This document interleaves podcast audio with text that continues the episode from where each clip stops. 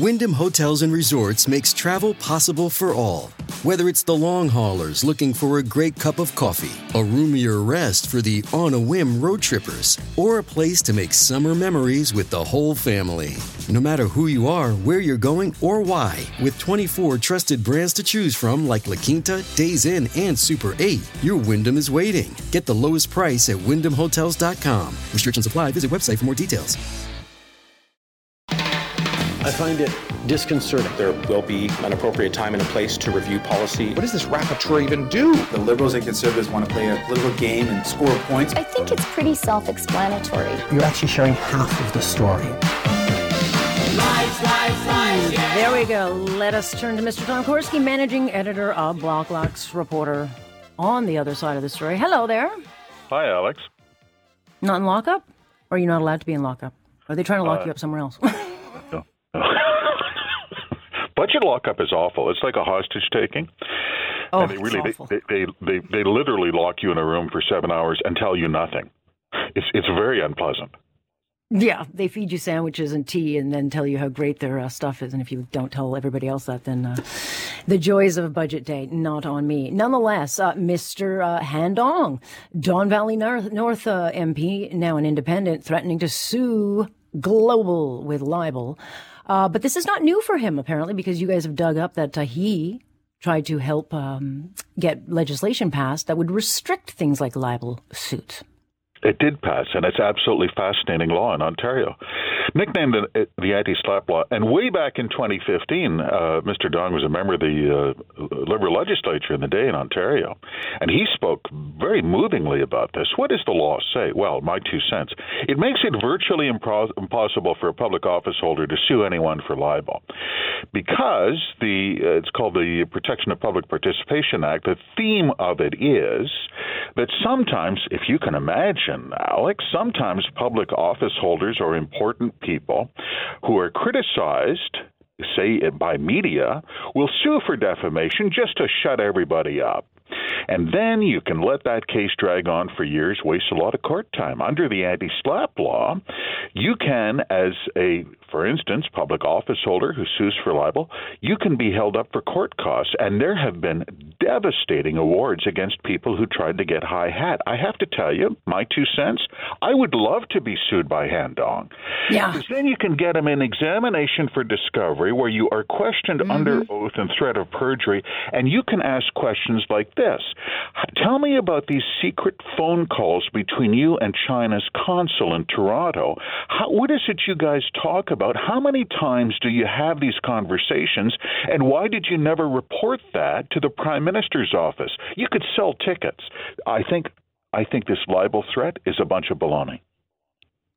I will put some mustard on that baloney um, because we haven't even seen a statement of claim. And again, these are things that, I mean, newsrooms are not stupid. They prepare for these things. They have very expensive lawyers. They have editors. They have people that go over, especially stories that are this sensitive. These stories don't just go to air. It's like, oh, I got a good story. I think I'll throw some jello at the wall and hope it sticks.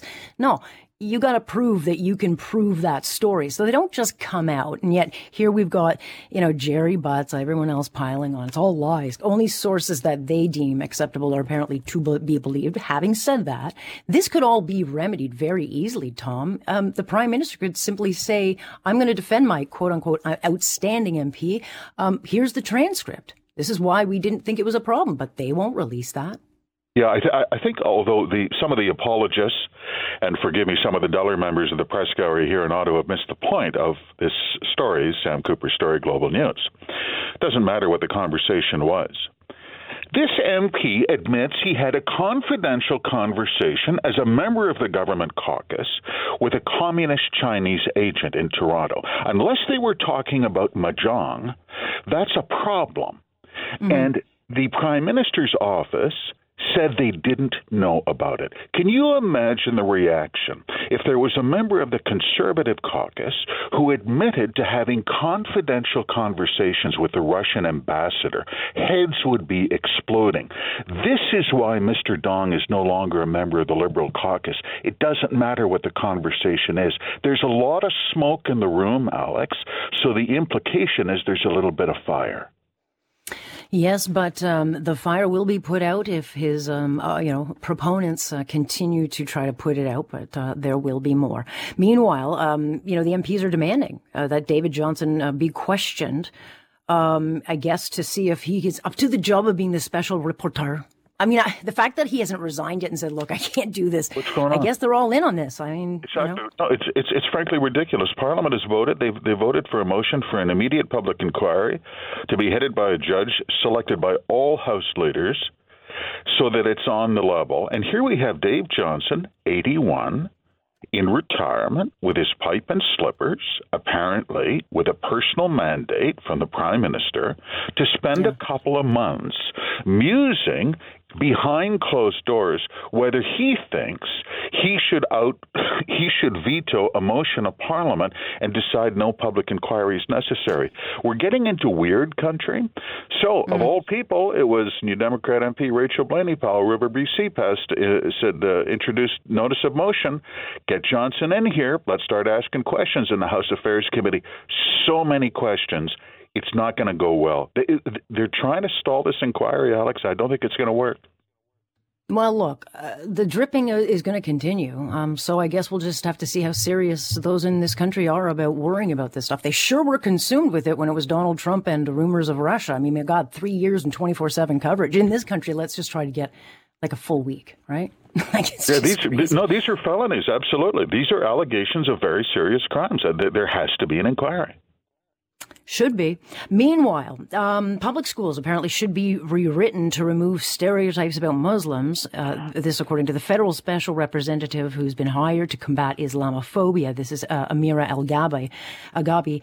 Um, this is the advisor Trudeau hired, and um, she wants you know things uh, changed. She wrote a booklet for school children that I uh, that uh, I deed the red ensign as a hate symbol, and um, you know she thinks it's offensive. This was Canada's national symbol. We should mention until about 1965, as you guys guys point out. But she says that this is, um, you know, the sign of a predominant white society. So she would like our history rewritten, I guess. So this is one of those moments where you're actually grateful that the federal government doesn't run the schools. yeah, well, you know what would be going on, but God yeah. bless them. Uh, uh, uh, Ten provinces run their own school boards not the federal government. And indeed, well, it's nothing to brag about these days, Tom. I can tell you that. But well, well, but they got this part right, and I know that, for mm, instance, mm, Saskatchewan, they've said, yeah, we're not interested in that that uh, so-called um, anti-racism toolkit that identified the red ensign, the flag under which Canadian troops fought Nazis in World War II. Mm. That, that that is now a hate symbol. That's how weird it gets. I'm sure uh, Amira Elghawaby is a wonderful person. She had peculiar views as a newspaper columnist, described the Queen as a symbol of racism, and said that Canada Day was about Judeo Christian storytelling. Not exactly the most level headed person, not the one you want rewriting the school books. And yet she gets paid $191,000 now to do just that. So uh, it's a she's living. earning her keep. it's a living. it's a living, all right. Meanwhile, apparently the Department of Environment has decided they're going to cut costs uh, for the next climate change conference by what? Not flying 100,000 jets to these things? I mean, what, what a novel concept. I, I would uh, to be a delegate at the last climate ca- conference. Sharm el Sheikh. I'd rather stick forks in my eye, Tom. Oh I'm no, sorry. not this time. Not this one. This one last in November. Uh, the Fed spent 1.8 million dollars. Uh, of that, $813,000 was spent at a disco hotel in the desert. It had eight swimming pools and there were free camel rides. It had three buffets going, 13 bars, apparently in a Muslim country. They must have got a local liquor license. Very poor environmental rating, you can imagine. And that's where the climate change delegates were, were, were meeting, I guess, in between swimming in the pool and the camel rides and the drinking and the dancing to talk about the climate crisis. Alex, they won't stop. They won't stop. But they said they did. The, the deputy minister yesterday questioned in Commons Environment Committee by MP Gérard Deltell said, "Well, we're going to try to focus on saving money next time." Maybe they can blame the camels for polluting the environment. Honestly, gets a... bars really, thirteen of them, not just one bar. never enough. Thanks, Tom. Good luck today on Budget Day. Thank you, Alex. We'll talk again. That's Tom Korski, Uh, breaking all the stories. Uh, so we'll talk to them. And of course, we will have our updates on the budget, which will come down at four o'clock.